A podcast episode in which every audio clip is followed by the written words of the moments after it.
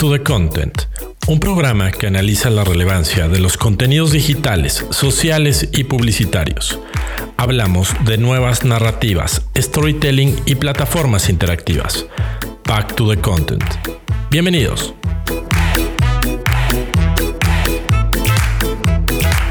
Hola a todos, bienvenidos a un episodio más de Back to the Content. Este es el episodio número 66 y bueno, mi nombre es Alex Valencia y como siempre, ¿no? Como cada semana, como cada programa, está conmigo mi colega, mi amigo Gerardo de la Vega. ¿Cómo estás, amigo? Mi estimado Alex, un gusto, un gusto estar contigo y con toda la gente que nos escucha. Bienvenidos a la edición 66 de Back to the Content. Perfecto, buenísimo. Esto, ahorita que estoy pensando, la, me acordé de la orden 66, tendríamos que la, recomendación tendría que ser ver el episodio 3 de Star Wars. ya nos equivocamos. Sí, sí, sí. Recomendación breve de, comienzo del programa, ¿no? Exacto. Recomendación alterna, vean el episodio 3 de Star Wars, eh, a razón del 66. Vale. Eh, muy bien, pues empezamos, amigo, ¿te parece? Eh, Perfecto. 88 millas por hora, la sección donde analizamos las tendencias de la semana.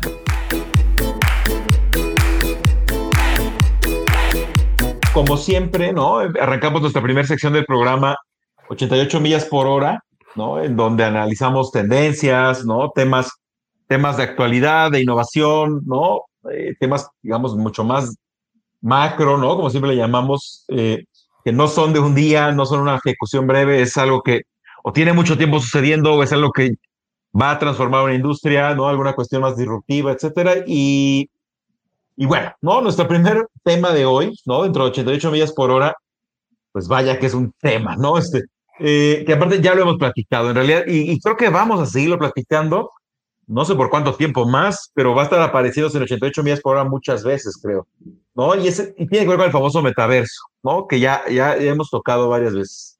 Y esta ocasión, ¿no? Es, es una nota publicada en Bloomberg, ¿no? que dice Facebook, beware, the metaverse is flat, ¿no? A ver, eh, está bien interesante, a mí me parece muy interesante eh, eh, lo que escribe, ¿no?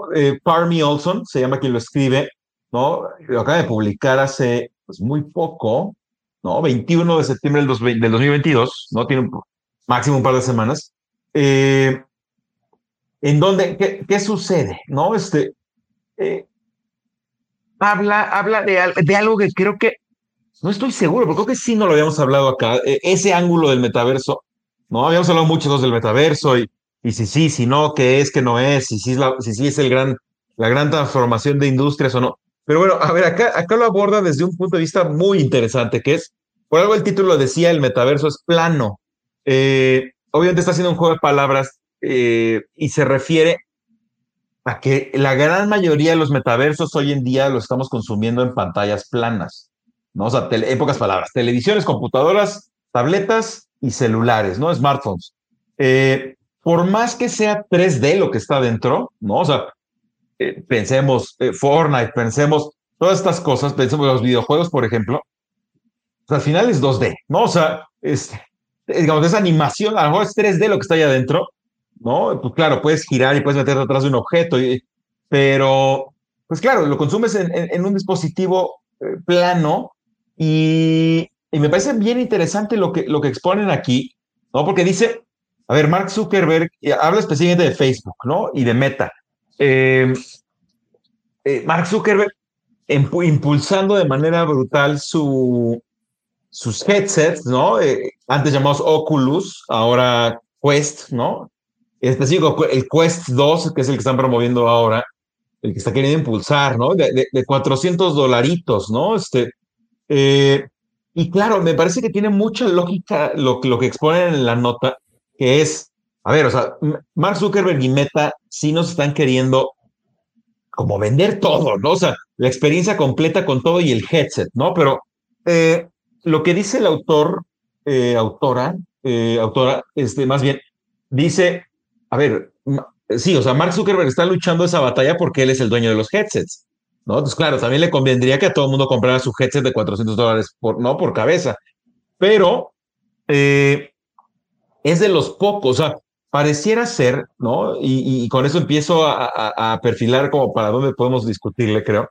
Eh, pareciera ser, ¿no? Que, que, es una, una necedad más de, de Mark, ¿no? Con el metaverso tiene que ser tan inmersivo. Ojo, todos sabemos, bueno, o muchos sabemos, eh, que, la realidad virtual eh, a través de headset es más inmersiva, ¿no? Este, eh, claro, eso está comprobado, ¿no? O sea, estás mucho más inmerso, tienes la sensación de que sí estás ahí. Lo que Mark Zuckerberg quiere es que realmente sientas que estás en una junta, en un workshop, en un centro comercial, en un, ¿no? Y, sí, claro, la realidad virtual a través de headset, eso no hay que discutirlo porque aparte eso ni siquiera lo hizo él, ¿no? O sea, eso, eso tiene más tiempo, ¿no? Y está comprobado. Pero ojo, también está comprobado que a la gente le distrae el headset, le incomoda después de muy poco tiempo, ¿no? Eh, es caro hasta ahora, ¿no? No se ha podido resolver así. Tu headset de 45 dólares, que eso sí creo que sería un exitazo. 400, pues creo que si no cualquiera lo compra. Y aparte en México seguro no va a costar 8 mil, ¿no? Le van a subir más, va a ser 10, 12, ¿no? Este, a ver, ¿quién, se va, quién, quién, va a poder comprar ¿no? un headset de 10, 12 mil pesos para entrar al metaverso? Eh, algunos entrarán, eh, ¿no? Pero, eh, y otra cosa, ¿no? El headset sigue, sigue teniendo potencialmente issues de seguridad. si no, pregúntale a Eugenio Derbez, ¿no? Este, con el hombro, el, el, hombro fracturado en 16 pedazos porque se cayó de una realidad virtual, ¿no? Este, a ver, ah, sí sucede, ¿no? También pasa. Pero, eh, eh, y más, ojo, si, si la tirada de Mark, no, obviamente, a ver, hay muchas realidades virtuales donde estás en un entorno más controlado, ¿no? O sea, hay gente cuidándote, ¿no? Así como, como si fueras el borracho de la fiesta, ¿no? De a ver, que no se va a a correr, hay que agarrarlo o amárralo. O, pero si Mark le está tirando a el headset y el 3D y la virtualidad completa y la inmersión total, sea de cómpralo y métete en tu casa, pues creo que sí hay un potencial importante a, ya rompiste una ventana, ya te caíste, este, ya tiraste un vaso al menos. Eh, ah, pareciera ser, que ¿no? Me, hizo reflexionar esta nota que hay cosas que, que sí, que específicamente el metaverso respecto al, al uso del headset para que sea más inmersivo y demás, quién sabe si va a terminar jalando. Y, y más bien, y aquí la pregunta, y ahora te paso la pelota porque hay mucho que rebotar, es, ¿Tú crees que al metaverso, bueno, ojo, algo importante, ¿no? Al final de la nota, digo, aquí les estamos compartiendo para que lo puedan leer, pero al final de la nota dicen, eh, a ver, o sea, está bien, Mark, si quieres, pues hazlo, o sea, quien quiera comprar el headset, que lo haga, quien quiere estar inmerso, que esté inmerso, pero tendrías que hacer un deal. De entrada mencionan mucho Apple y Google, ¿no? O sea, que el metaverso puede estar, por ejemplo, en una app, ¿no? Este, eh, eh, tanto, tanto de este, de iOS como de Google, ¿no? Este, o sea, sistema operativo Google, pues, para que toda la gente que no tenga el headset, pues tenga acceso en su iPad, en su celular. O sea, en pocas palabras, lo que el autor al final dice es, ojalá que Facebook reflexione y está bien, padrísimo el, metaverso inmerso, loquísimo, vía, vía VR, que hasta ahorita es lo que quieren mantener como muy hermético, ¿no? Es como, ¿quieres entrar a mi metaverso?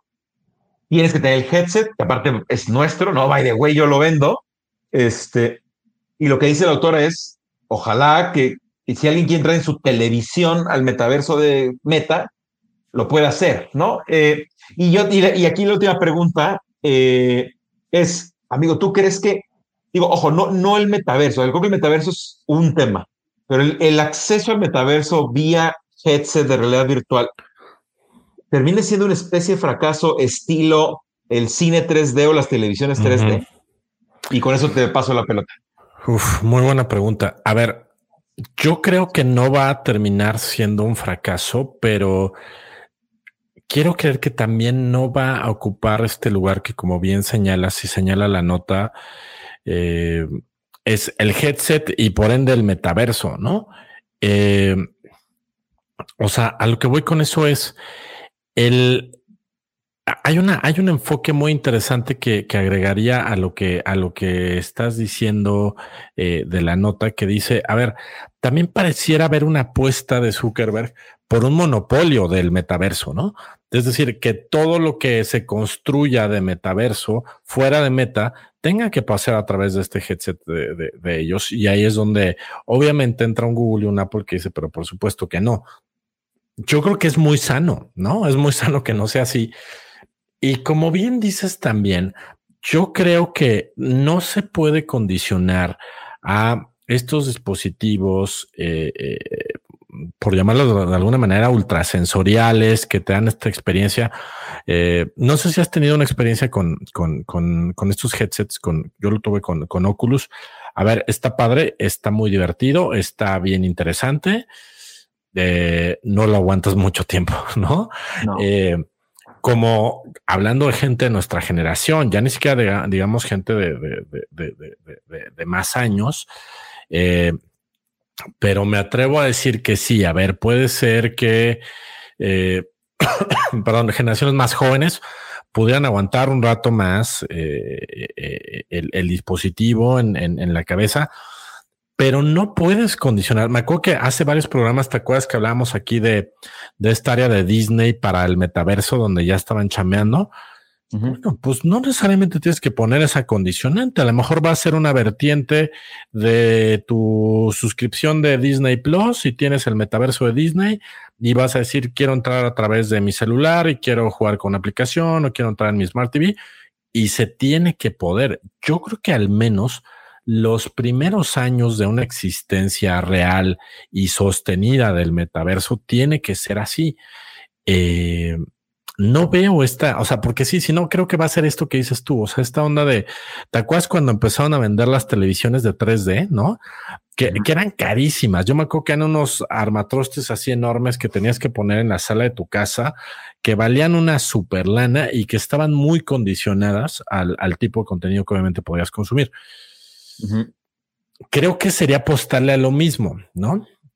Obviamente con sus proporciones de que no es un, no es un dispositivo tan caro, pero no lo veo ahí, amigo. O sea, no veo, creo que sí puede haber obviamente una apuesta fuerte de meta con sus propios productos, con su propia propuesta de metaverso, pero creo que Zuckerberg está cometiendo un error muy grande que es creer que le pertenece el metaverso creer que le pertenece el discurso y el desarrollo del metaverso. Y mira que para lo último que presentaron, ¿te acuerdas de estos avatares sin piernas y este, este viaje en París y que era una cosa que parecía este Minecraft, pero de los principios, ¿no? Eh, y que distaba muchísimo de lo que están haciendo la industria de los videojuegos, Fortnite, este, Call of Duty, todo el que me digas, ¿no? Este, había una distancia abismal entre, entre lo que estaba presentando Meta. Entonces, Creo que este es el error, o sea, creer que, les pertenece a ellos y que les pertenece a Meta y que les pertenece este discurso de por dónde va a transitar el, el, el, metaverso.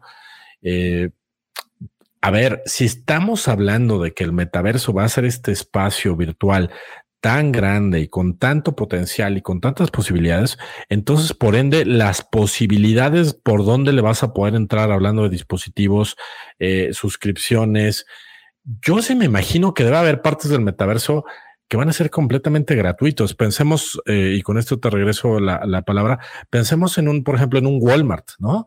En un supermercado de estos grandes.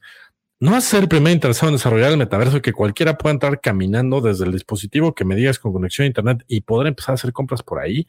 No, o, sea, o lo vas a condicionar a no, es que amigo, primero te tienes que comprar un dispositivo de 12, 15 mil pesos y luego vas a poder hacer tu súper en el metaverso. Por supuesto que no, lo que me interesa es que lo puedas hacer ya en el metaverso y este, y con tu celular, con una aplicación, con tu computadora, con tu Smart TV, empiezas a echar tus productos eh, virtuales a tu carrito virtual, listo, pasas a la caja y lo recibes en la puerta de tu casa va a haber mucha, mm, una gran parte del metaverso que no va a estar condicionado a esto. Entonces, yo creo que ese es el error y creo que podría ser el gran fiasco de Meta. Esperemos que no, por el bien del propio metaverso y, de lo que venga, pero podría ser el gran error de creer que tienen el, el control y tienen el poder.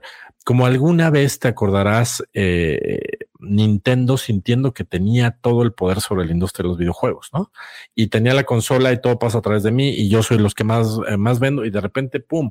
Llega un Sony y llega un Sega y llegan otros participantes y, y te cambian la jugada rotundamente. Sigue siendo un participante interesante, pero ya no eres el dueño del balón. Creo que si sigue por ese camino eh, eh, meta, pues, pues lo van a equivocar. O sea, creo que la apuesta de meta debería estar en, en el desarrollo, ¿no?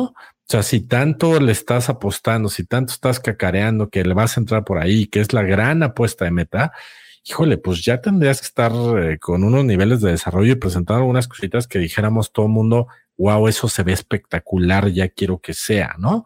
¿Te acuerdas cuando nos presentaron los Google Lens? Este, todo el mundo decíamos, por supuesto, ya los quiero, ¿no? Ya los quiero y, y ahí sí estoy dispuesto a pagar este, una lana, pero tener mis Google Lens y tener esta experimentación, que después, bueno, ya sabes lo que sucedió, pero eh, eh, no sé, amigo, ¿tú dónde verías, creo que te regreso la palabra, ¿tú dónde verías los riesgos para Meta? ¿Los, ¿Los verías por esta, por esta apropiación del discurso, hablando en temas de contenido, ¿no? Esta apropiación del discurso que no necesariamente es, es una realidad.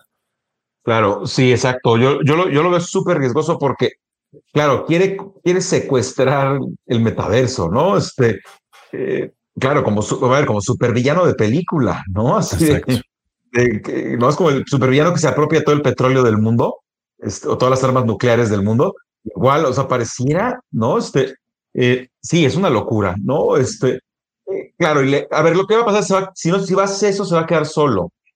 O sea, como dices, o sea, Walmart, este, lo que, las que tú quieras, o sea, todas esas compañías van a decir, estás loco, o sea, no, no, o sea, si, si no abres, porque es un tema de licenciamiento, o sea, de abrirlo, ¿no? O sea, si no dejas que la gente entre desde su Android, eh, o sea, sistema operativo Android, sistema operativo iOS o Windows, o lo que sea, en computadora, o sea, que tengan televisiones LG, lo que sea, o sea, lo que, si no se abre, va, va, a ser muy poco atractivo para una marca, por más que sea el metaverso de Meta. Sí. Eh, pues sí, eh, se aísla del mundo, es como cerrar todas las fronteras, ¿no? Este, y claro, otra vez lo que decía al principio, ¿cuántas personas realmente van a poder pagar esos 10, 12, 15, 20 mil pesos por un, headset? Eh, a ver, yo me acuerdo de las televisiones 3D, o sea, es que me, hace recordar mucho el caso, o sea, eh, a ver, la televisión no murió, las películas no murieron, las series, todo sigue, la, la, plataforma sí no jaló, porque era caro, la, la limitante también era, la tele viene con dos lentes, y tú así, oye, pero en mi, casa, en mi casa somos cuatro. Ah, pues cómprale. Oye, pero si voy a invitar a mis amigos a ver el Super Bowl, estás frito. O sea, que cada quien se traiga sus lentes. O sea, eh, y ni siquiera tenías la transmisión del Super Bowl en, en 3D. Bueno, ¿no? o sea, tenías películas, ¿no? Ajá, exacto. Tenías tres películas que ver. Claro, aparte, claro. Si ni siquiera llegó a, estar este. Eh, y aparte era muy incómodo. O sea, yo me acuerdo en el cine, no podías comer bien. O sea, o, entrabas al 3D o podías comer palomitas sin nachos porque te estorbaba en la cabeza esa cosa.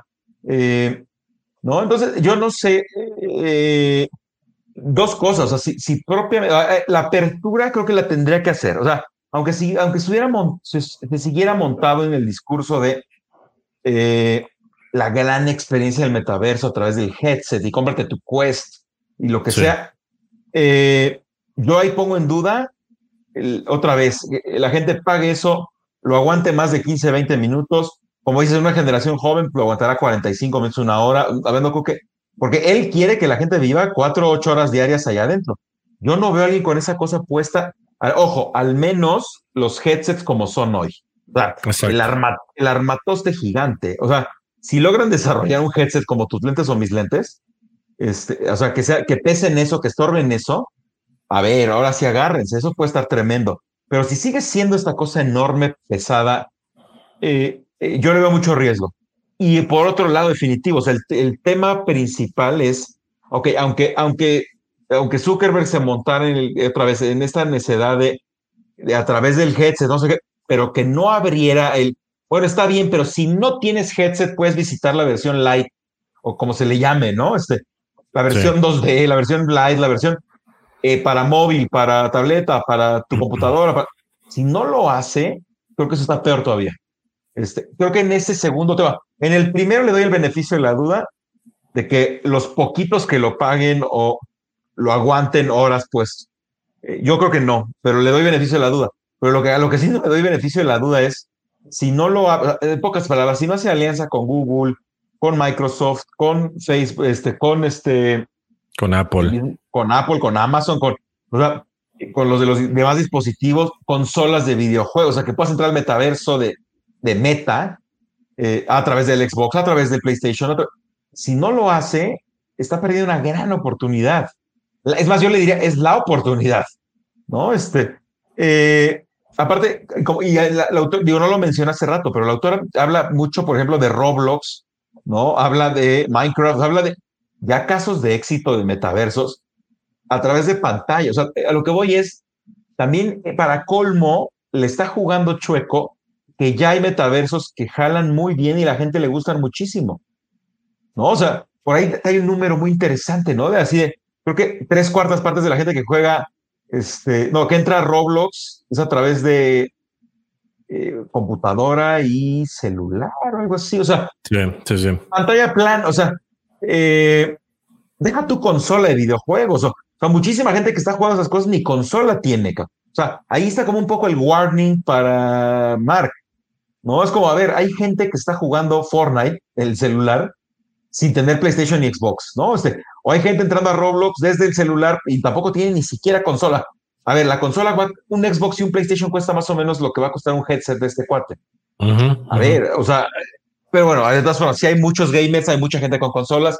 Yo, yo la verdad aprovecharía eso, ¿no? O sea, es, a ver, eh, descárgate la app de Meta en tu PlayStation, Xbox, iPad, este, Samsung Galaxy, Huawei, este, lo que sea. Porque aparte, ojo, ahí es donde yo creo que las marcas sí le van a entrar más duro con lana. Es lo que él quiere, ¿no? O sea, te vendo acá mis parcelas, o, este, o te rento espacios, o eh, a ver, vamos a hacer un evento, ¿quién le entra al evento? Y un evento virtual. Y, a ver, la gente se va a animar mucho más si saben que en vez de unos poquitos con headset pueden entrar, que un montón, ¿no? Este, yo lo veo, sí, yo también definitivo lo veo por ahí, amigo. Sí, y cómo te vas a conectar, ¿no? O sea, que vuelvo al punto del desarrollo, o sea, como, como si tú y yo vamos a hacer un simposium y decimos, vamos a hacerlo en el metaverso, estaría increíble, ¿no es que? Bueno, y luego, ¿cómo demonios, no? O sea, ¿cómo empiezan a ver estas APIs, estas conexiones, esto todo? Para decir, ok, bueno, a ver, hay un meta planteando ya un contexto de metaverso bien interesante y en el cual todos podemos empezar a chambear. Pareciera que nada más nos dice, es mi balón y vamos a jugar como yo diga y punto, ¿no? Cuando el, reitero, el potencial es enorme, ¿no? Sí, y, tienes razón, hace rato tú lo mencionabas, ni siquiera está en el punto en el que se haya ganado ese lugar. O sea, exacto. O sea, si, si, te quieres apropiar del discurso y, serte, y hacerte el dueño del metaverso, tendría que ser con hechos. O sea, que dijeras, wow. O sea, a ver, esto es una locura, ¿no? Esto es. Es, como un Bill Gates. Este, sí, es como un Bill Gates diciendo el mundo funciona con Windows, ¿no? O sea, puedo, puedo yo salir a hacer este, que nunca lo hizo, pero sí un poco sobreentender el, el mundo es Windows. Luego cambió la jugada, pero, pero eh, pareciera que aquí el discurso llegó antes que la tecnología, ¿no? Exacto, exacto. Y lo que dice hace rato que no tienen piernas, digo, abiertamente lo dijeron en meta, ¿no? Es porque todavía no, no tienen la tecnología desarrollada para que tengan piernas. O sea, hasta ahorita todo triangula, ¿no? Del, del, headset y a los dispositivos que tienes en las dos manos. Claro, es una señal triangulada entre cabeza y, dos, y las manos. Pues claro, ¿no? como el sensor de las piernas no está, o sea, no, es, no sé, una tobillera, un, algún dispositivo que te pongas en la pierna, en el pie, no está, ¿no? Entonces, claro, este, sí, y, y aparte, ojo, ¿eh? Está, no sé si solo leí en esta nota que compartimos o en otra, también muy reciente, eh, la cantidad de dinero que ya va invertida. ¿no? Yo recuerdo, Zuckerberg dijo al principio, vamos a invertir 10 mil millones de dólares, ¿no? 10 billones de dólares eh, en el metaverso. Bueno, creo que ya lleva siete, ya lleva, o sea, ya lleva una locura. Una locura, es una y, locura. Y hemos visto muy poco. Y, se ha visto poco. Ojo, no dudo que esté invertido. O sea, a lo que voy es, les, parece ser que le está costando más trabajo de lo que ellos mismos pensaban, yo creo. ¿no? Este, vamos a ver, ¿qué tal que tienen todo tras bambalinas y de repente de un día para otro, de la noche a la mañana, salen con, a ver, ya venimos a cambiar el mundo, pero o lo tienen muy bien guardado o van muy lentos, ¿no? Este, Exacto. Pero bueno, pues ya está, amigo. ¿Te parece que cambiemos de, tema, ¿no? Al siguiente caso. Va, perfecto, que también está bueno. Este, me parece muy interesante, este es un tema muy distinto. Eh, se llama, ¿no? El, título es un posteo en LinkedIn, eh, hecho por Herbie Martínez eh, Pinto, ¿no? Y dice, la abundancia crea desperdicio, la escasez nos vuelve creativos, ¿no? Es el título. Eh, y es un posteo, ¿no? Tal cual, que me parece, me parece muy relevante. ¿no? Me parece muy, no sé si tenga razón o no, o si siempre, o a lo mejor la tiene parcialmente o no, pero me parece que de entrada sí detona discusión. O sea, lo que más me gusta del post es que sí da para que le pensemos y da para discutirlo y da para ver este, ¿no? Eh, aquí dice pocas palabras, ¿no? Eh, yo lo voy a decir tal cual, digo, tal cual como yo lo interpreté, ¿no? Que es la abundancia, él, no, él no usa estas palabras, pero yo, yo sí, me la voy a jugar. Eh, la abundancia provoca zona de confort, ¿no? O sea, porque lo que, lo que él menciona es, ¿no? Que la abundancia hace que no, no quieras correr riesgos, ¿no? Que es por aquí lo menciona, es una entre entrecomillado, si funciona, no lo cambies. para mí eso es zona de confort, súper zona de confort. Y creo que sí sabemos, o sea, creo que solo es cosa de triangularlo, amigo, porque me parece que lo que sí está comprobado es que si estás en tu zona de confort, difícilmente eres creativo. Y lo que e, él lo que dice es, si hay abundancia, ¿no? O sea, si tu empresa está haciendo dinero, si están funcionando las cosas, si funcionó muy bien la campaña el año pasado, por más que no sea muy creativa, eh, Claro, la empresa va a decir, pues sigue haciendo lo que estás haciendo, ¿no? Este, que ojo, puede ser defendible. También por eso te digo, no sé si tiene razón o no. Pero eh, desde el punto de vista estrictamente creativo, así como viéndonos demasiado azotados con la creatividad, pues sí pareciera ser que triangulándolo, ¿no? Este, la, la, abundancia sí te puede poner una zona de confort, ¿no? De, dejes de innovar, o a lo mejor no innovan lo suficiente, a lo mejor son pequeñas innovaciones, ¿no? Estas saltos, no esta innovación incremental, ¿no? Que vas a los saltitos y, y bueno, de repente, mejor ya en dos, tres, cuatro, cinco años, ahora ya te das cuenta que te volviste obsoleto o que tus avances no fueron tan importantes como deben ser o eh, que toda esa, esa frase de si funciona no lo cambies, pues en cinco años a lo mejor ya no jala, a lo mejor el año que entra sí, pero en cinco no, no se sabe, ¿no? Pero pareciera, ¿no? Que ese tema de, la abundancia hace que te sientes un poco, ¿no? Te digo, no lo menciona tal cual, pero a mí me hizo pensar de inmediato en zona de confort. Y creo que sí, la zona de confort te lleva a ser poco creativo, ¿no? Este, ahora, por otro lado, ¿no? La, la segunda parte, que es la escasez, ¿no? O sea, cuando tienes pocos recursos, estás muy limitado, tus ventas van hacia la baja, perdiste la mitad de tu equipo, ¿no? Porque te renunciaron, porque los tuviste que recortar, porque, ¿no? O llegó más, llegaron más competidores al mercado y perdiste market share. O sea, cuando hay escasez, cuando hay broncas, cuando hay retos, cuando hay problemas, obstáculos, como le quieras llamar, él no los menciona todos esos, pero básicamente sí, eh, te vuelves creativo, ¿no? Es como, a ver, hay que salir de la bronca, ¿no? Este, yo justo ayer le decía a un grupo de participantes que les di un taller eh, justo de creatividad, ¿no? Este, eh, les decía, acuérdense que la creatividad está para resolver problemas. Si no hay un problema, de ¿para qué quieres ser creativo? Es pura pérdida de tiempo, ¿no? Entonces, claro, a mí me parece también, digo, tratando de hilar ideas de lo que aquí dice eh, Herbie Martínez Pinto, ¿no? Me parece que la escasez, así como relacioné la abundancia con eh, zona de confort, la escasez eh, podría prestarse a problemas, ¿no? O sea, eh, claro, cuando, estás en aprietos, puede ser que es cuando más creativo te puedes poner, ¿no? Este, pero bueno, me parece bien interesante, y ya con esto te paso la palabra, que hable con palabras tipo abundancia y escasez, ¿no? Que aparte eso sí puede ser un foco a lo mejor distinto, porque tiene que ver a lo mejor con los resultados de la empresa, con los ingresos, con, ¿no? Y, pero, ojo, ¿no? Y por otro lado, al final, digo, nada, lo menciona así, donde él mismo menciona la abundancia relativa, porque dice, a ver, ojo, hay gente que aún cuando le va muy bien a su negocio, tiene mucho dinero, de todas formas no se queda conforme, ¿no? Este, claro. Es un, es un inconforme de la vida, o sea, está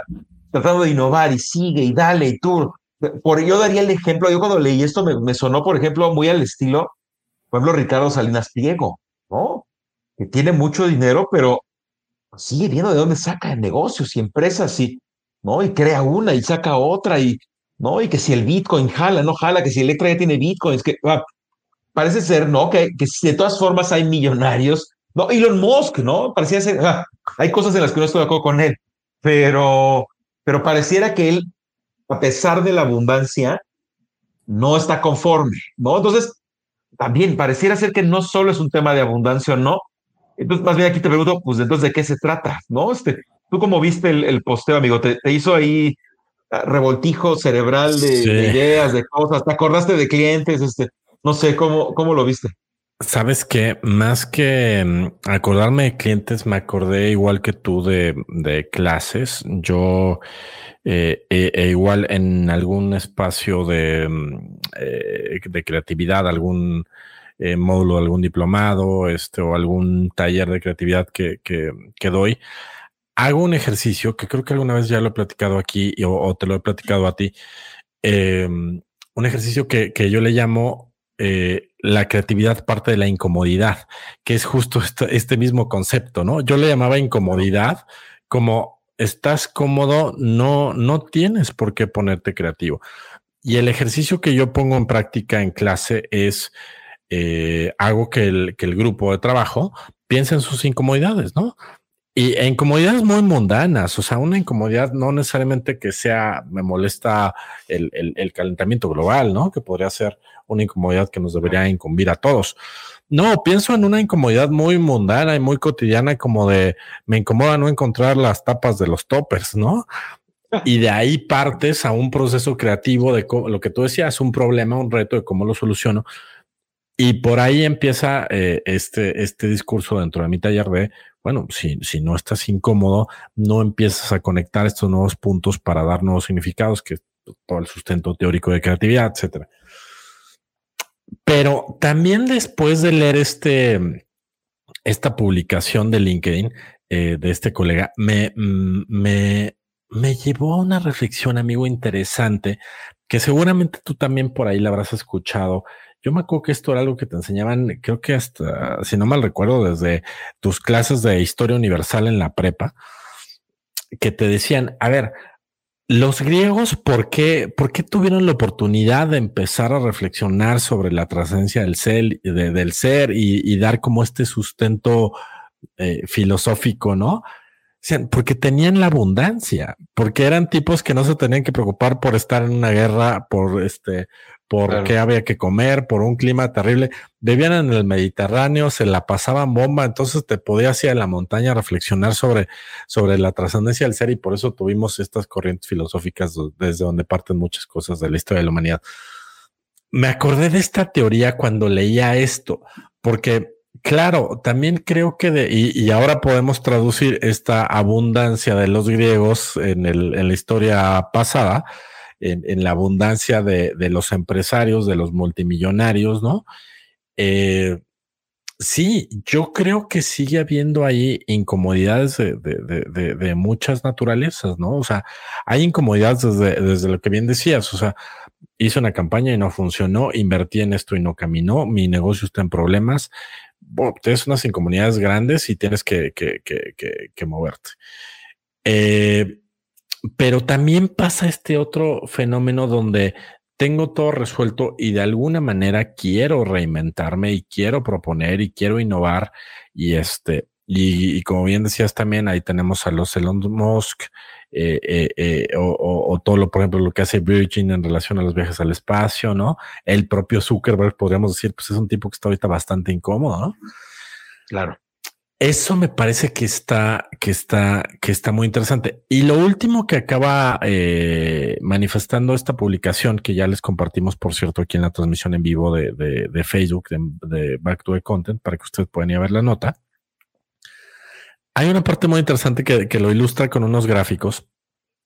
Este, esto clásico de abres tu plataforma de streaming, tienes 18 mil opciones para poner en ese momento y dices, no, no hay nada que ver, ¿no? O abres tu guardarropa y tienes 18 camisas y dices, no tengo nada que ponerme. Así, así tal y como lo estoy contando, lo ilustra la nota, lo cual me parece brillante porque es justo esto, ¿no?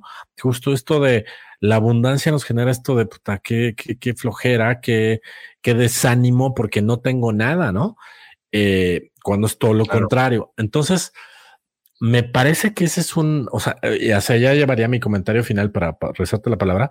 Me parece que esta es una de las grandes amenazas hacia la creatividad, la abundancia, que es desde donde habla esta nota. O sea, esta abundancia de nuestra cancha de tanto contenido, de sobre contenido, de sobre oferta de contenido, en lo que me digas, ¿no?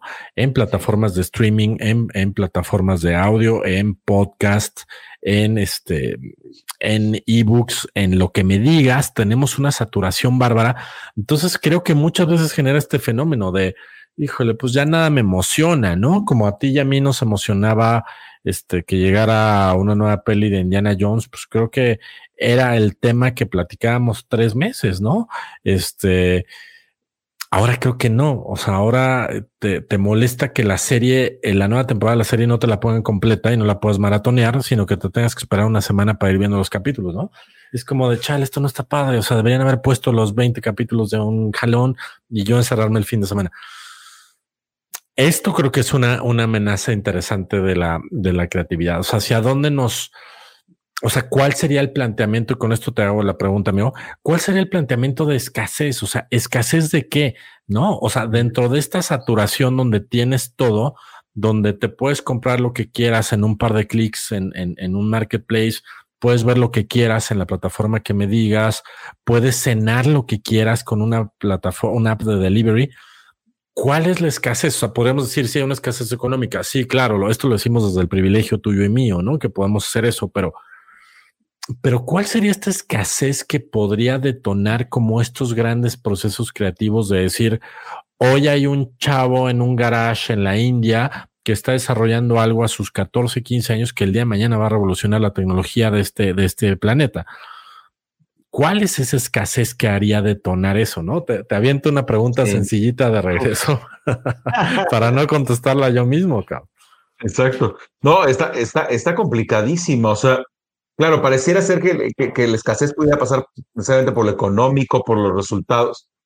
Y sí, no necesariamente, ¿no? Y creo que la mejor explicación está en las imágenes que dice al final, ¿no? O sea, a ver, y, y, lo platicamos en su momento, ¿no? Y faltó el ejemplo aquí de un niño que dice, estoy aburrido y tiene su recámara llena de juguetes, ¿no? Atascada de juguetes. Eh, eh, y eso me hace acordar, ¿te acuerdas hace algunos meses que analizamos esta campaña de Lego en donde encierran a los niños y les dan un papel en blanco?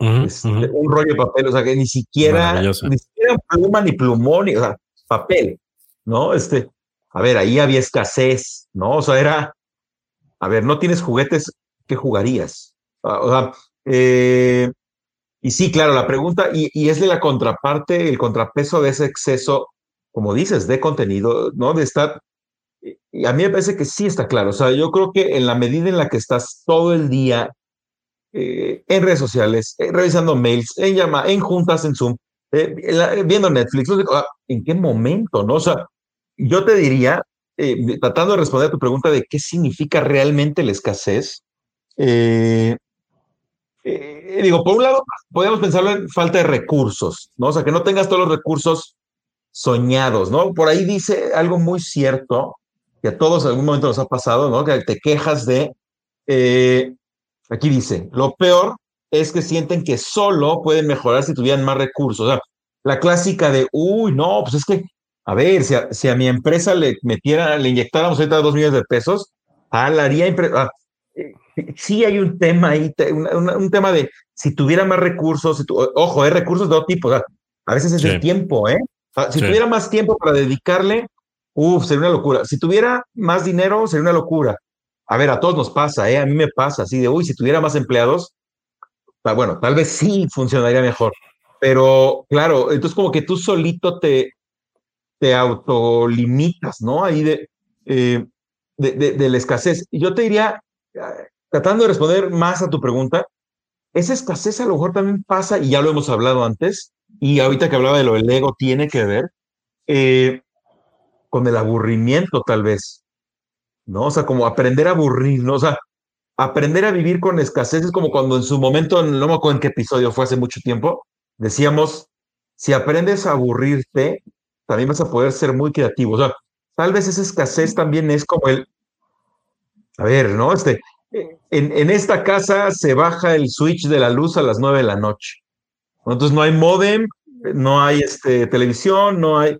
Y eh, hay colores y hay plastilina, ¿no? Ajá. Eh, sí, o, a ver, o, o, simplemente, o tú sentado ahí en la oscuridad en tu casa, a ver qué se te ocurre. O sea, ese tema como del, del, del todo, el, de todo el tiempo estar haciendo algo, Sí, o sea, me parece que la, abundancia, también es de nuestras agendas. A ver, ojo, ¿eh? Y habla luego el que tiene la agenda atascadísima. Este, pero a ver, claro, a ver, yo lo compruebo. Los días que tengo atascados de cosas, casi seguro es de los días menos creativos de mi semana o de mi mes. Eh, es muy difícil, salvo que, ojo, salvo que tu agenda esté llena, o sea, con un cliente, una sesión con un cliente de tres horas para desarrollar un proyecto, bueno, a ver, pues ahí hubo creatividad. Pero si fue nada más, este, ya sabes, junta con el contador, junta con, este, no sé qué de facturación, junta de no sé cuánto, este, eh, talacha, ¿no? El reporte de no sé cuánto, él, eh, ir a recoger no sé qué cosa. A ver, o sea, y, y, creo que eso pasa también, digo, en, la, en el mundo Godín, en todos los mundos, este, el no tener es, huecos eh, de agenda, de este, de, para dedicarle un hobby, para ah, yo ahí encontré la relación un poco más romántica de qué es abundancia y qué es escasez. O sea, abundancia, abundancia se podría interpretar como saturación de todo tipo. ¿no? Este, ojo, también puede ser grandes resultados, que la empresa tenga incrementos doble, ventas doble dígito, lo que sea, pero puede ser muchas otras cosas también este, eh, que te hacen sentir cómodo, te hacen sentir, ¿no? Como tú decías. Eh, entonces, yo creo que la escasez pasa por esa incomodidad que tú decías, pasa por el aburrimiento, pasa por el, tengo muy poco tiempo para lograr lo que hago. O sea, cuando te inventan el torito de, oye, a ver, te invito a que piches algo, pero tienes que pichar pasado mañana. Que ya sabemos, eso lo odiamos, ¿no? Este, claro, y, pasa y tienes que sacarte de la chistera ideas creativas y es, y es, es un problema, ¿no? Porque tienes un, si lo que decías tú, tienes contador y tienes que pasear al perro, ¿no? Exacto. Este, pero, y, y, lo único que yo añadiría a lo que comentas, amigo, es eh, creo, o sea, creo que digo, y a lo mejor voy a decir una idea muy, muy, muy romántica, pero no deberíamos de olvidar fomentar estos procesos creativos, ¿no? O sea, no sé si te pasa con, con tus hijos y, y, y, con generaciones muy pequeñas, esta abundancia, ¿no? De, de contenidos, de lo que tú dices, medios de entretenimiento, YouTube, lo que me digas, te genera esta sensación de, uff, a ver, vengan a entretenerme, ¿no? Vengan a, darme y, como que, o sea, ya desde este desánimo de, de que sé que todo está ahí. O sea, sí tenemos, creo que forzar un poco esta escasez como dices tú, de tiempo, de capacidad de aburrimiento, capacidad de no hacer nada, ¿no? Ahorita que te escuchaba pensaba, ¿cuándo fue la última vez que yo también dije, ok, la próxima hora no voy a hacer nada, ¿no?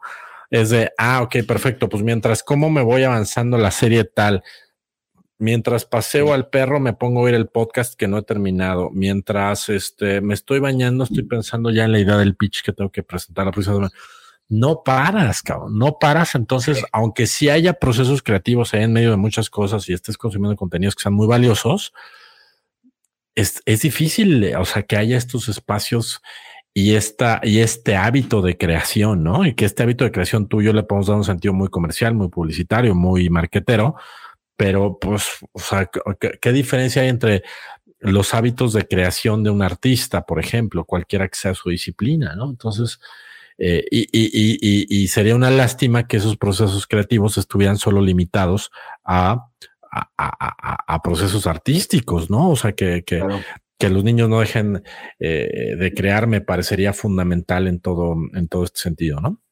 Claro, totalmente. Sí, sí.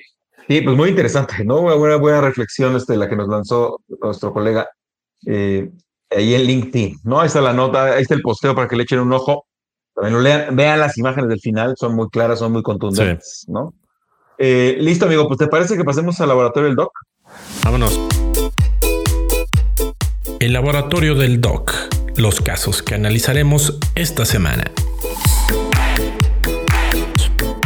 Va, perfecto. Pues el laboratorio del DOC, ¿no? Esta sección donde analizamos campañas, ejemplos, casos específicos. Eh, y bueno, tenemos una primera, ¿no? Que eh, pues no, es tan de nuestra industria, o tal vez no es de nuestra industria, no, no es de por acá, pero me parece que no había que dejarlo pasar, porque es esas cosas que no van a volver a pasar en mucho tiempo. Eh, no, ojo, al final por ahí tiene que ver, digo, traemos los dos casos que tenemos hoy de laboratorio del DOC. Ojo, eh, spoiler alert, en realidad no son campañas, no son casos, Eh, no son ejecuciones de marcas famosas. Aquí tenemos cosas diferentes, ¿no? un poco raras, pero que creo que al final juegan, ¿no? al final sí juegan en el mundo del contenido, juegan, y ahorita les iremos hablando primero una, luego la otra, ¿no? Entonces la primera es, eh, bueno, a ver, estamos anclándolo, ¿no? O, usándolo como ejemplo también de otro posteo que vimos en LinkedIn, pero al final, más allá de eso, fue un video que todo el mundo vio. O sea, fue un contenido, ah, voy a decir viral, pero bueno, un contenido muy popular este, en Internet. Eh, eh, pero lo, lo, interesante es todo lo que implica. ¿no? Obviamente, el posteo que estamos compartiendo de Nicolás José y Sola, ¿no? Eh, es, tiene que ver con la humildad, tiene que ver con, con muchas cosas en relación al retiro de Roger Federer. No te vamos a hablar un momento de, ¿no? Hace un par de semanas Roger Federer, hace una semana y media, ¿no? Roger Federer anunció su retiro del tenis. Eh, a ver, claro, el tipo más ganador de la historia se nos va, ¿no? Este, ¿no? Ya, ya, ya viene el momento, ¿no? No tardan, por ahí ya seguirán en algún momento Cristiano Ronaldo, ¿no? En un par de años Messi, o, este, ¿no? Viene, ya viene LeBron James, se le está acabando el 20, ¿no? Hamilton en la Fórmula 1, o sea, Serena Williams anunciado, o sea, se están cerrando ciclos, ¿no? Este, Tom Brady y yo, que ya tarde o temprano lo va a tener que hacer, eh, nosotros estamos en una época en la que yo creo que vamos a ver varias de estas cosas. Pero bueno, video, ¿no? Sumamente popular, ¿no? Está jugando el equipo europeo contra el equipo del resto del mundo este torneo, ¿no? Eh, y pues resulta que es la despedida de, de, de, Federer y se, Nadal al lado y los dos llorando, ¿no? Este, eh, y lo hemos hablado aquí muchas veces, hay emociones de por medio, ¿no? pudo haber sido un discurso mucho más cuadrado, estructurado, dando datos, ¿no? O sea, yo, lo que yo quiero llevarlo para que haga sentido de por qué en Back to the Content hablamos de un retiro de un tenista eh, así de famoso. Digo, otra vez, el autor del post lo, orienta muchísimo también como hacia la humildad, hacia eh, lo que significa la competencia, ¿no? Que eso sí me hace pensar también en la competencia entre empresas, ¿no? O sea, eh, el otro día alguien me decía, las empresas que están evolucionando en estos años son las que hablan con su competidor o hacen acuerdos con la competidora. Digamos, se unen con sus competidores para liderar como industria. Y ah, claro, eso, a ver, eso debe haber muchos empresarios que les hace cortocircuito, o sea, que, que se ven como enemigos a muerte, etcétera. Entonces, este, este tema de la, de la competencia, no de haber, o sea, en vez de que Nadal pues pusiera cara y no, y no quisiera salir y pues, ah, pues por mí que ya se retire. A ver, no, ese está, me siento contigo, lloro, junto, a ti, ¿no? Este, habla de la grandeza de ambos, etcétera. Pero bueno, ese es un tema, ¿no? Ese tema de la competencia que digo, vamos a abordarlo por ahí también. Y, y es el otro que tiene que ver con, ¿no? ¿Qué tan, ¿Qué tan efectivo fue este video? O sea, pensando ya en contenido, pensando en redes sociales, contenido donde lo vimos todos, todo el mundo vio ese video. Eh, y ahí está comprobado, ¿no? a ver, también hubo posteos de, a ver, Federer anuncia su retiro, ¿no? Y ya haces una infografía donde dice cuántos años jugó, cuántos Grand Slams ganó, datos al final, ¿no? Información eh, eh, contra quiénes jugó, cuántos este, torneos, no sé cuánto, este, cuál fue el torneo que más veces ganó. A ver, eso, eso fue infinitamente menos viral, por usar la palabra, sí. popular o exitoso, que ver a estos dos tipos, estos dos gigantes del tenis llorando. a ver, ni siquiera tuvieron que decir un discurso, ¿no? O sea, simplemente es, a ver, ahí está la imagen. Otra vez, una imagen vale más que mil palabras, ¿no? Este, entonces, bueno, ahí te, te, lo, paso, amigo, ¿no? ¿Cómo ves este tema que aborda específicamente el autor de la competencia, de cómo esta nueva manera de entender el de, a ver, también reconozco, por ahí dice que, que, competir también es respetar, ¿no? Este, claro. O sea, respeto como mi competidor, vamos a jugar limpio, eres un grande, a lo mejor yo también lo soy, digo, tratando de pensarlo, cómo lo ves en nuestra industria, en nuestro mercado, en México, Por otro lado, pues, específicamente el tema de, que aparte pues, creo que sí está más claro y más obvio, ¿no? A lo mejor, pero el, el a ver, o sea, ¿por qué estos contenidos son lo que son comparado con la infografía de ganador, el ganador de veintitantos, este, Grand Slam, no sé qué? No, entonces, bueno, uno, dos o, ambos de, las, de los caminos, no sé cuál quieras abordar, pero pues ahí está. Sí, sí, sí, sí. me comento sobre ambos. Em, el primero sobre el que dices de la competencia. Coincido, o sea, me gusta mucho eh, este, este, esta forma de abordar estos tiempos modernos entre, entre competidores, ¿no? Y que nos lo ejemplifica perfecto con Nadal y Federer. Eh, me hizo acordar, ¿sabes de qué? ¿Te acuerdas la campaña en pandemia de Burger King? Que era un desplegado en texto que decía, oye, vete a echar una Big Mac, no está tan mal. Y este, vete a echar una, no me acuerdo cómo se llama la de Carl's Jr., pero este, no recuerdo el nombre de la hamburguesa, este, pero, pero sí es lo mismo. Exacto. Entonces, era interesante porque era justo este planteamiento de, a ver, este, yo los necesito, ¿no? Los neces yo Burger King los necesito para sobrevivir y los necesito para ser quien soy. Y me parece que, que, que el deporte es un gran recordatorio de esto, ¿no? O sea, eh, ¿cuántas publicaciones no hemos visto de, diciendo, más allá de que seas Team Messi o Team este, Cristiano, pues agradecemos que estos dos monstruos nos haya tocado verlos jugar, ¿no? Este, los grandes eh, beneficiados somos los aficionados al, deporte. Entonces, eh, me gusta, o sea, me gusta esta analogía de decir, a ver, estamos allá afuera compitiendo por algo, está muy bien, que sea una competencia leal, que sea ética, y eso no, no exime que yo pueda reconocer en ti cualidades, este, eh, eh, potenciales, habilidades que a lo mejor yo no tengo, ¿no? Y que yo tengo otras que tú no tienes eh, como competidor y que, bueno, pues por, por ende estamos allá afuera y por ende competimos por un mercado y y, también creo que esto aplica mucho, amigo, a lo que tú y yo hemos hablado aquí con invitados y demás, que es esta otra lógica que tenemos muchos, entre los cuales nos incluyo, por ejemplo, en la industria digital, que es decir, nosotros queremos que esto crezca, o sea, queremos que te vaya bien y si, si le va bien a alguien que es mi competencia y si le va bien a un cliente, eh, por ende a mí me va a ir bien también, ¿no? Va a haber más chamba, va a haber más oportunidades, va, a ser esto más grande, este, si evangelizamos y profesionalizamos a quienes estamos en industria digital. O sea, creo que este es un nuevo mindset que está bien interesante eh, tener desde, desde, desde otro lado. Y lo último que diría respecto a la, a la otra vertiente que, que hablabas como de, pues este sport content marketing, ¿no? Por llamarlo de alguna manera me parece que, que, también estamos en un momento bien padre, sobre todo yo diría bien emotivo, ¿no? Donde han entendido estos juegos, ¿no? Eh, eh, como bien dices, no es lo mismo que se retirara Federer, ¿no? Y que hubiera una nota en las secciones deportivas de todos lados y veamos que jugó su último partido, ovación, sale, se acabó. No, o sea, aprovechan estos eventos de, este, bueno, esta despedida de Federer transmitida por no sé cuántas horas, ¿no?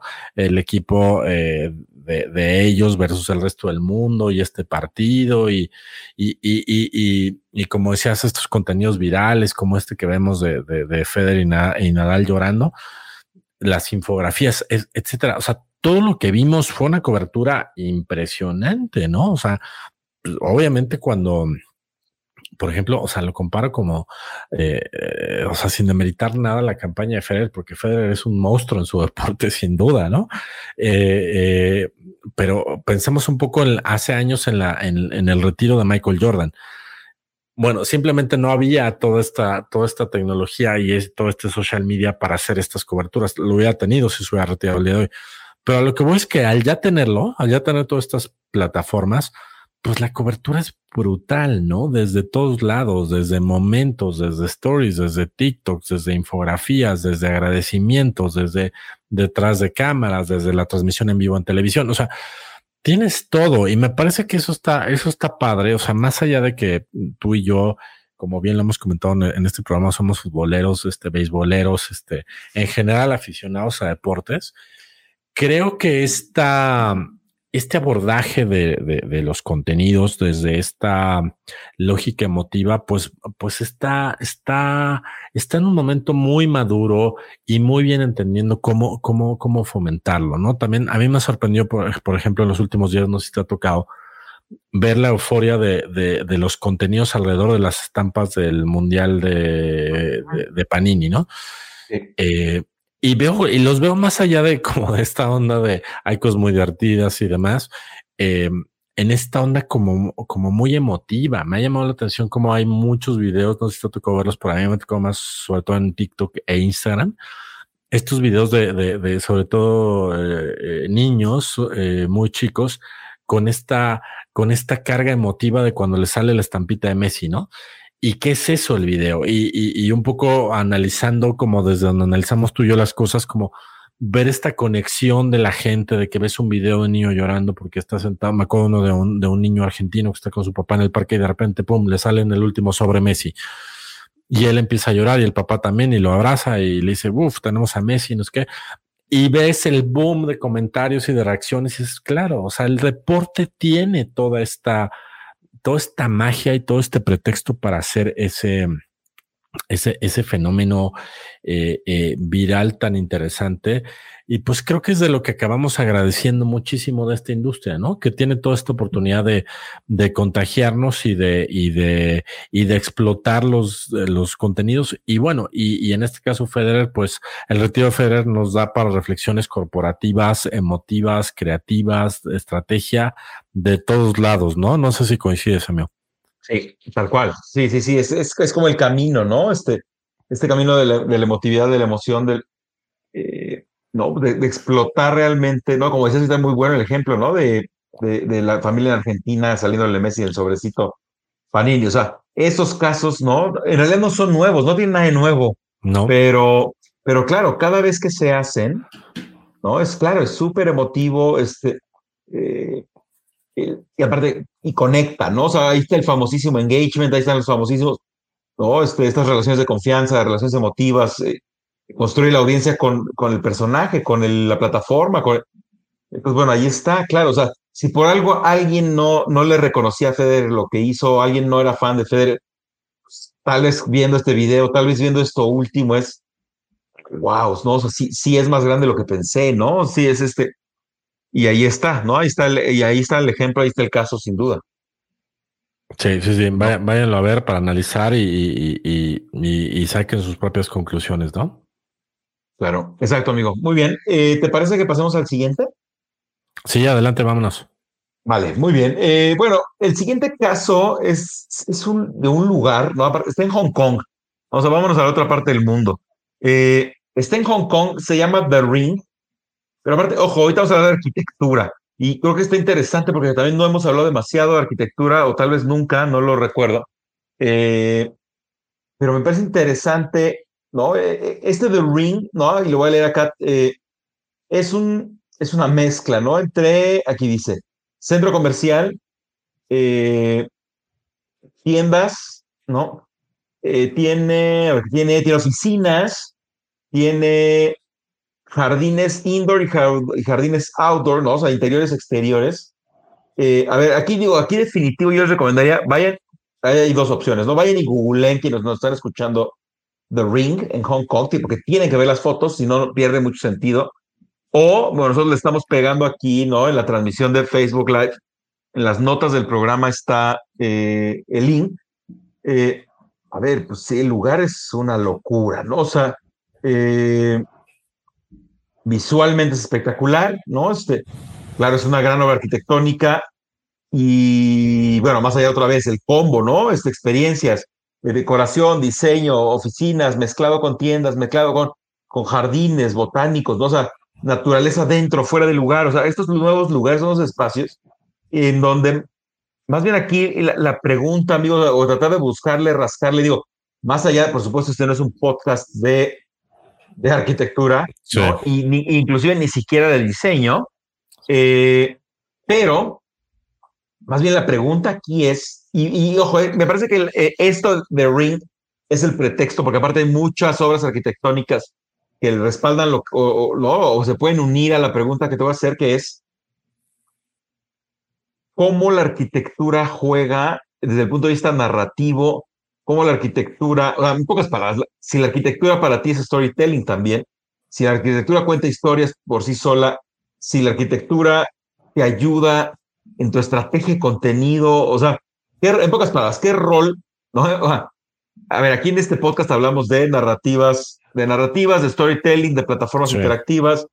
Entonces, en pocas palabras, aquí pregunto, me, me, hace pensar esto de The Ring, eh, junto con muchos otros casos, pensemos, no sé, el aeropuerto de Singapur, por ejemplo. Eh, eh, estas obras arquitectónicas brutales en Dubái y todos estos lugares, son storytelling, cuentan historias, te ayudan a contar historias, las cuentan por sí mismos, alguien necesita que cuente historias por ellos, son espacios propicios para contar historias.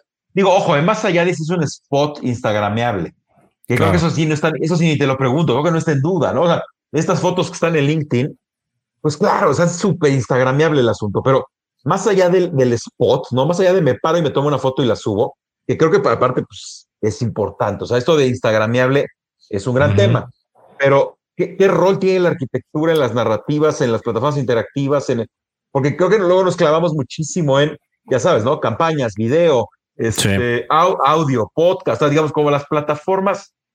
Es más, cuando nosotros mismos hablamos de plataformas de contenido, ¿no? Y formatos, pues claro, terminas hablando de el audio, ¿no? El webinar, la revista, el libro. Está el libro, está la revista, o sea, como que. Pero la arquitectura no siempre. Yo, yo trato luego de acercarla, sobre todo con cosas de Story Sapiens Institute, no alejarla, no alejar la arquitectura, eh, ni el diseño industrial, por ejemplo. Pero, eh, como, digo, aprovechando que creo que no lo habíamos abordado de esta forma, ¿tú cómo lo ves, amigo? Este pretexto de, bueno, claro, más allá de también nos des tu opinión de qué opinas de este lugar en Hong Kong, este, ¿qué, opinas en general de este rol de la arquitectura? Me, parece un, acercamiento bien, bien interesante el que hiciste eh, para este programa. Y sí, o sea, creo que eh, no le habíamos entrado y me quedo pensando en esto que dices de eh, las plataformas interactivas, ¿no? Cuando hablamos de plataformas interactivas, siempre pensamos en esta, eh, en este vínculo tecnológico de seguro, si es una aplicación, es un videojuego, es una pantalla donde le vas a táctil, no sé. Y no, la interacción es desde lo más básico, que es esto, ¿no? Eh, yo sí creo que la arquitectura tiene una, una carga narrativa muy fuerte, ¿no? Eh, me acuerdo, ahorita me vino a la mente como la primera vez que, que, estuve en el Guggenheim en, en, Nueva York. Es una locura, ¿no? O sea, dices, ok, entiendo, entiendo, o sea, a lo mejor no entiendo, pero, pero percibo lo que es esta, esta lógica de, de, arquitectura y cómo interactuar con ella, ¿no? Y me parece que puede haber muchos ejemplos alrededor del mundo de arquitectos y arquitectas que hacen estos juegos narrativos, interactivos, y este ejemplo de, de, Ring en, en, Hong Kong, me parece que es eso, ¿no? más allá de lo que tú dices, eh, también de, puede ser algo muy estético, muy instagramable, pues está padre, pero estos juegos, por ejemplo, esta parte que tiene como una gran librería, ¿no? Este, a mí me hizo recordar como una especie ahí de, que no sé si es netamente interpretación mía o realmente es así, como esta especie de torre de Babel, ¿no? Este, bien padre, bien interesante y, y me gusta mucho cuando, cuando la arquitectura tiene tiene esta intencionalidad, ¿no? De contar algo, de proponerte algo, de, de, abordarte de alguna manera. Y creo que hay miles de ejemplos, ¿no? Ejemplos desde eh, arquitectura de edificios históricos, este, museos, como en este caso centros comerciales, espacios intervenidos. No sé si, ahorita también me vino a la mente, no sé si te acuerdas tú, hay un, hay un diseño que no sé si la palabra correcta, porque obviamente no es nuestra cancha, diseño arquitectónico, que está en, si no mal recuerdo, en la tercera sección de, del bosque de Chapultepec, que es un instrumento musical hecho con el viento, ¿no? Y es de esas cosas que me parece que poca gente que conocemos en la Ciudad de México y que cuando descubres que, este, que, esta, que, esta, que este desarrollo, que está medio del parque, que es completamente público y que es un instrumento musical construido, me parece que es una gran narrativa, ¿no? Me parece que es una gran propuesta. Entonces, sí, sin duda me parece que, que la arquitectura pues está muy vinculado con lo que hemos estado hablando hoy de procesos creativos, de procesos artísticos y de propuestas, ¿no? De propuestas de contenido, de decir, este, este, este edificio, este diseño, cuenta una historia, puede ser un homenaje, puede ser este honrar a lo que me digas, ¿no? A, la parte de una historia, la historia de un personaje, este, homenajear a un arquitecto, arquitecta eh, eh, previo, no sé, o sea, hay tanto que se puede hacer que me gusta mucho, ¿no? Y me gusta mucho esta, esta propuesta de, de, de, The Ring. Me parece que si algún día podemos ir, pues estaría maravilloso. Si no vean las fotos, ya compartimos el, el, la nota. Pero sí, sin duda, me parece que es una, una disciplina creativa y artística de la cual no habíamos hablado en este programa. No podemos hablar desde el punto de vista arquitectónico, pero sí desde el punto de vista de contenido. Pues me parece que es maravilloso y quedaría para que no sea la última vez que, la traigamos a la mesa del programa, ¿no? Claro, sí, totalmente, totalmente. Y, y para mí, ¿no? Y completando, digo, totalmente de acuerdo con lo que acabas de decir, ¿no? O sea, completando el, para mí, ¿no? Mi, mi postura muy personal ante, por ejemplo, qué relación tiene la arquitectura con el storytelling, para mí tiene muchísima, porque al final, digo, siempre tú y yo andamos por la vida y por el mundo diciendo que las historias tienen un propósito, ¿no? Una intención. A ver, y la arquitectura también lo tiene. Entonces, desde, desde ahí se puede conectar muy bien con el mundo de las historias, eh, ¿no? Lo que puede suceder ahí, lo que significa ese lugar, lo que... Y a ver, y, justo a propósito, ¿no? En mi primera intervención me guardé un par de casos o ejemplos, ¿no? O sea, que, al revés, como bien dijiste, no tiene que ver con diseño espectacular, high tech, increíble, fantástico. Pero a ver, ojo, ahí está. Eh, a ver, todos los que hemos tenido la suerte de en algún momento pisar la ciudad de Berlín, la historia del muro de Berlín. O sea, el muro de Berlín, una pared horrible, no tiene, no tiene absolutamente nada de bonito, de espectacular, nada. Pero a ver, la, la carga narrativa que tiene, o sea, es una, es una locura. Y aparte, ojo, alguien puede decir, el muro de Berlín, no, nunca he ido a Berlín, eso está demasiado lejos. Bueno, pues vivimos en un país donde tenemos una barda con mucha historia.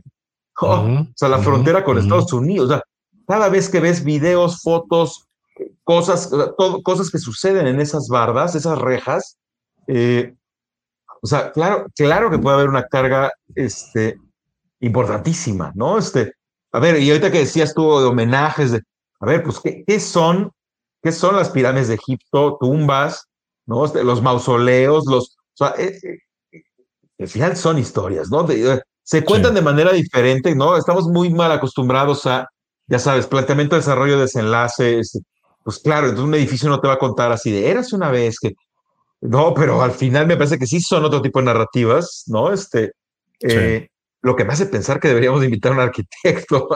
estaría buenísimo, ¿no? A, hablar desde el punto de vista de contenido y de narrativas, estaría maravilloso. sí, este, ya conseguiremos. Este, ya conseguiremos a alguien y si nos escucha a alguien o nos puede recomendar a alguien, pues estaría más que, más que maravilloso, ¿no? Sí, exacto, sí. Bueno, y ni qué decir, ¿no? Yo iba para cerrar el tema, ni qué, ni qué decir, por ejemplo, ya cuando con los edificios inteligentes, por ejemplo. Claro. O sea, cuando un, cuando un edificio ya se vuelve interactivo, o sea, a ver, o sea, ahí, suceden más cosas todavía, ¿no? Este, digo, ya me acordé, en algún momento sí hablamos hace mil años de, del edificio este que está en el centro de Dallas, en Estados Unidos. Eh, no, la plaza está de AT&T, que tiene una pantalla que le da la vuelta, una pantalla que le da la vuelta a la esquina del edificio y pasan un montón de cosas en esa pantalla. Ahí medio hablamos de arquitectura también, por cierto. Pero, pero sí, definitivo, es algo que que, vale la pena, ¿no? Te digo, por ahí yo también tengo como muy, muy el tema de diseño industrial, digamos, como todas las disciplinas o industrias creativas, porque ojo, una, industrias creativas pues está más claro, ¿no? Arquitectura, sí, por supuesto, también. Diseño industrial, no, pues también. Eh, pero a la hora que lo tratas de jalar hacia storytelling, narrativas, ya es como que ahí donde se cruzan los cables muchas veces y es como, ah, no estoy seguro, ¿no? Pero, bueno, yo, a mí me gusta ser convencido de que sí son otro tipo de historias, se cuentan diferente, no se interpretan igual, ¿no? Este, pero al final transmiten cosas, transmiten emociones, tienen propósito, o sea, al final tienen muchas de las componentes de una historia, ¿no? Este, tal vez los, los, personajes son distintos, actúan diferente, ¿no? O, este, el, el, propio, la propia construcción es, es un personaje, ¿no? Lo cual está también bien interesante. Claro, claro, y el rol, el rol que desempeña la gente que visita el sitio, ¿no? ¿qué, qué, haces en ese lugar, no? Este, interactúas con él, no, lo admiras, este, eh, no hay mucho, mucho ahí, este, pero bueno, está muy interesante. Yo creo que sí, definitivo abre la puerta para que hablemos de eso después. Eh, nosotros, con alguien más, ¿no? Este, con quien sea. ¿No? Sí, totalmente de acuerdo, amigo. Va, perfecto, amigo. Pues ya estamos prácticamente sobre el tiempo, en realidad estamos sobre el tiempo, pero ya estamos cerrando el programa, ¿no? Pero bueno, antes de, terminar, ¿no? Como siempre, nuestra recomendación de la semana, ¿no? Eh, ya habíamos hecho por ahí una recomendación apócrifa al principio del capítulo, ¿no? Este, a razón de ser el, el, capítulo número 66, ¿no? Que a los fans de Star Wars es un número muy importante, pero, eh, pero no, esa no es la recomendación oficial eh, pero ojo, al final sí tiene que ver la recomendación de la semana con un producto audiovisual, de entretenimiento y de cultura pop, ¿no? Que no es Star Wars. Que es, digo, me parece, me parece importante porque cada semana cobra fuerza, ¿no? Este, y es la serie House of Dragon, ¿no? Este, de, Game of Thrones, ¿no? Que se están pasando en HBO y en HBO Max, ¿no? Si se lo están viendo en streaming. Em, y a ver, pues digo, ahí está, ¿no? La serie me parece que vale la pena. Y ahorita me dirás a ellos si le estás viendo, no, si, si en algún momento fuiste fan de Game of Thrones o nada.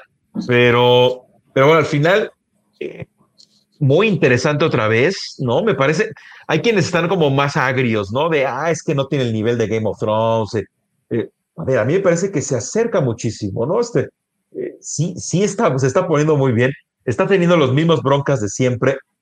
Que yo te diría, la, la recomendación pasa mucho por el lado de mi recomendación personal pasa muchísimo por el lado de, a ver, ojo, a quien le, quien le gusta las narrativas, el storytelling, me parece que desde el punto de vista de construcción de personajes es una gran lección, ¿no? O sea, porque a ver, no hay, luego, luego es muy fácil construir historias donde es el bueno, el malo, el, el menso, el, el ratero, el, el, no, el impostor, el, como estos, estos, a ver, ojo, ¿eh? muchas veces sí parten de los arquetipos ¿no? Que están muy bien sustentados. Y, pero a ver, acá, al final, más allá de todo lo arquetípico que pueda haber, que también lo está, ya no sabes quién es bueno, quién es malo. Me refiero, se construyen muy bien, muy bien esos personajes que aparte reflejan mucho de la humanidad, ¿no? O sea, a ver, así es la humanidad, o sea, en un episodio uno te cae bien, al siguiente te cae mal, uno parece medio bueno, medio, y de repente es como, este ya salió peor que todos, este, ya no sabes en esta serie quién, quién es bueno, quién es malo, de qué lado estás, ¿no? Te, confunde totalmente, ¿no? Confunde tus propios valores, tu ética, tu, este, odias a todos o los amas al final o los entiendes con sus virtudes, sus defectos. Y me parece que tanto, tanto en Game of Thrones como ahora en House of Dragon, ¿no? Eso fue como una gran fortaleza narrativa, ¿no? Este, la solidez de personajes, ¿no? Digo, más allá de la intriga, la historia, otra vez lucha de poder, o sea, es, es, una historia de poder al final, que no tiene nada de nuevo, ¿no? Historias de poder hemos visto pues, desde Shakespeare, desde siempre, ¿no? Sí. Pero, pero bueno, ahí está, digo, no sé, amigo, tú, tú la estás viendo o viste Game of Thrones o las dos cosas, este, o qué has sabido de esta serie, ¿qué onda? Fíjate que eh, debo reconocer que no soy tan fan de Game of Thrones como pareciera, como si soy de muchas otras este, eh, series y licencias. Eh, estoy, estoy, estoy muy entretenido con los anillos del poder, pero eso lo dejaremos para otra recomendación de otro día. Pero, ¿por qué, ¿por qué hablo de los anillos del poder? Porque me parece que, que siempre hacer estas comparaciones contra la historia previa que tienes, y ojo, y con eso no quiero decir que no le haya entrado a Game of Thrones en su momento. Lo que quiero decir es que creo que hay que separar, eh, cuando uno separa estas comparativas, creo que hacen más disfrutable lo que te están presentando, ¿no? Sea una precuela, una secuela, este, lo que sea. Lo mismo eh, creo que ha pasado con, con, las derivadas que tenemos de Star Wars, ¿no? Creo que si haces un comparativo directo, pues es complicado, son otros tiempos, es, es, es otro momento, te están contando la historia desde otro lado. Entonces, Leo, leo mucho esto, esto que dices, este espíritu agridulce de gente diciendo se está poniendo muy interesante y gente diciendo no, pero es que la comparativa con la original este, se está desvirtuando.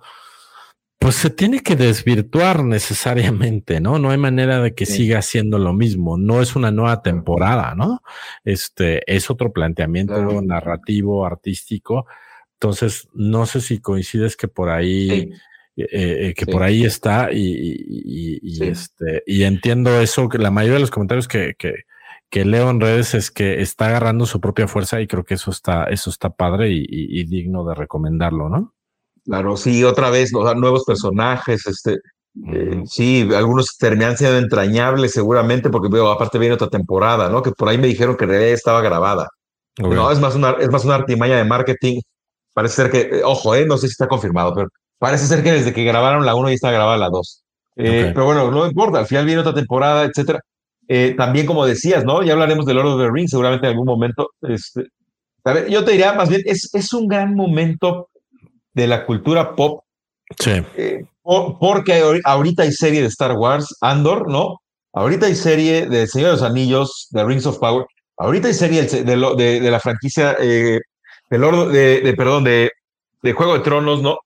Eh, uf, o sea, a disfrutar, ¿no? yo cuando veo toda la gente quejándose de horrible, no, ya no la vi, no, qué asco, Andor vi un episodio y ya no. Y Rings of Power, este horrible, ¿no? Y toda la gente discutiendo esos absurdos de, de que porque pues, hay eh, un elfo negro, yo, híjole, o sea, yo te diría, a ver, es un gran momento. A ver, ¿cuándo se te ha juntado, ¿cuándo se te ha juntado Star Wars, El Señor de los Anillos y Game of Thrones en un mismo mes? Pónganse a disfrutar. este, este, ojo, sí podemos cuestionar si un personaje no nos encanta, si algo no suena tan convincente, si un episodio se pone medio lento, ¿no? Este, a ver, pero de eso a decir, todo está horrible, todo es un asco, todo, híjole, esa cultura hate permanente, ah, no sé, yo diría, pongámonos a disfrutar. Claro, a alguien le gustará más Andor, a alguien le gustará más este, Rings of Power, a alguien le gustará más House of Dragon. Este, a lo mejor a alguien no le gusta ninguna, pero pero ya para estar predispuesto a... Sí, no, no, le, he visto, pero ya seguro está horrible, híjole, ¿no? Este, por eso me atreví también a recomendarla, ¿no? Como para justo detonar como un poco claro. dejemos de quejarnos tanto y, y pues, hay que disfrutarlo, ¿no? También. Totalmente de acuerdo, amigo. Ahí está, ahí está en, las plataformas y este, y sí, a disfrutar, ¿no? O sea que hablando de, de esta abundancia que tenemos de contenidos, ¿no? Exactamente. Pues ya estamos, amigo, esto listísimos. Entonces ya terminamos, ¿no? Ahora sí, nuestro episodio número 66 de Back to the Content.